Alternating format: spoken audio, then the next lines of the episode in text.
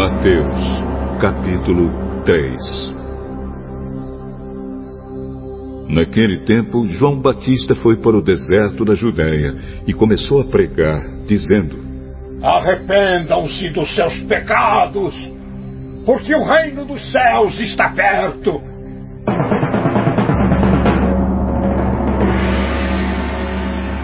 A respeito de João, o profeta Isaías tinha escrito o seguinte: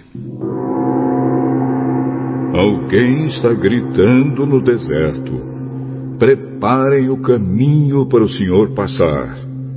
Abram estradas retas para ele.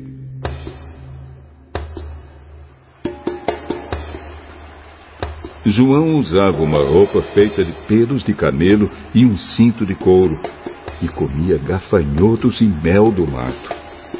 Os moradores de Jerusalém, da região da Judéia e de todos os lugares em volta do Rio Jordão iam ouvi-lo.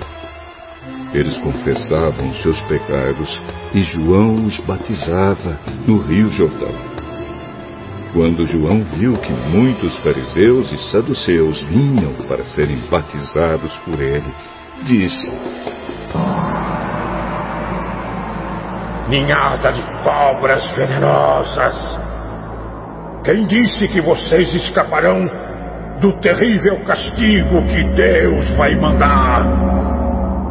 Façam coisas que mostrem que vocês se arrependeram dos seus pecados. E não digam uns aos outros: Abraão é nosso antepassado. Pois eu afirmo a vocês que até destas pedras Deus pode fazer descendentes de Abraão. O machado já está pronto para cortar as árvores pela raiz. Toda árvore que não dá frutas boas será cortada e jogada no fogo. Eu os batizo com água para mostrar que vocês se arrependeram dos seus pecados.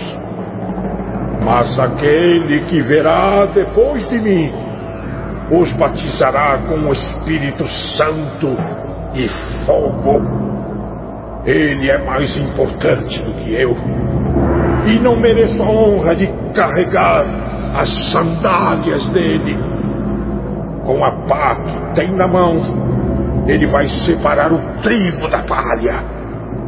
Guardará o trigo no seu depósito, mas queimará a palha no fogo que nunca se apaga.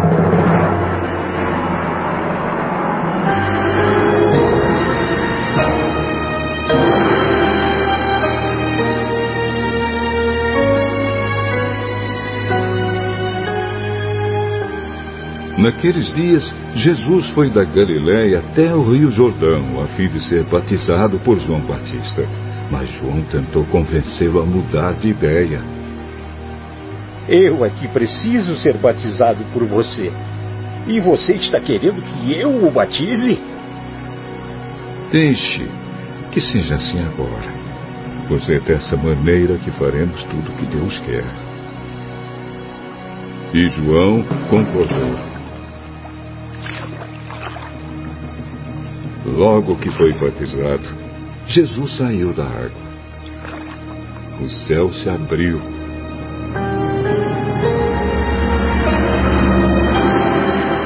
E Jesus viu o Espírito de Deus descer como uma pomba e pousar sobre ele. E do céu veio uma voz: Este é o meu filho querido, que me dá muita alegria.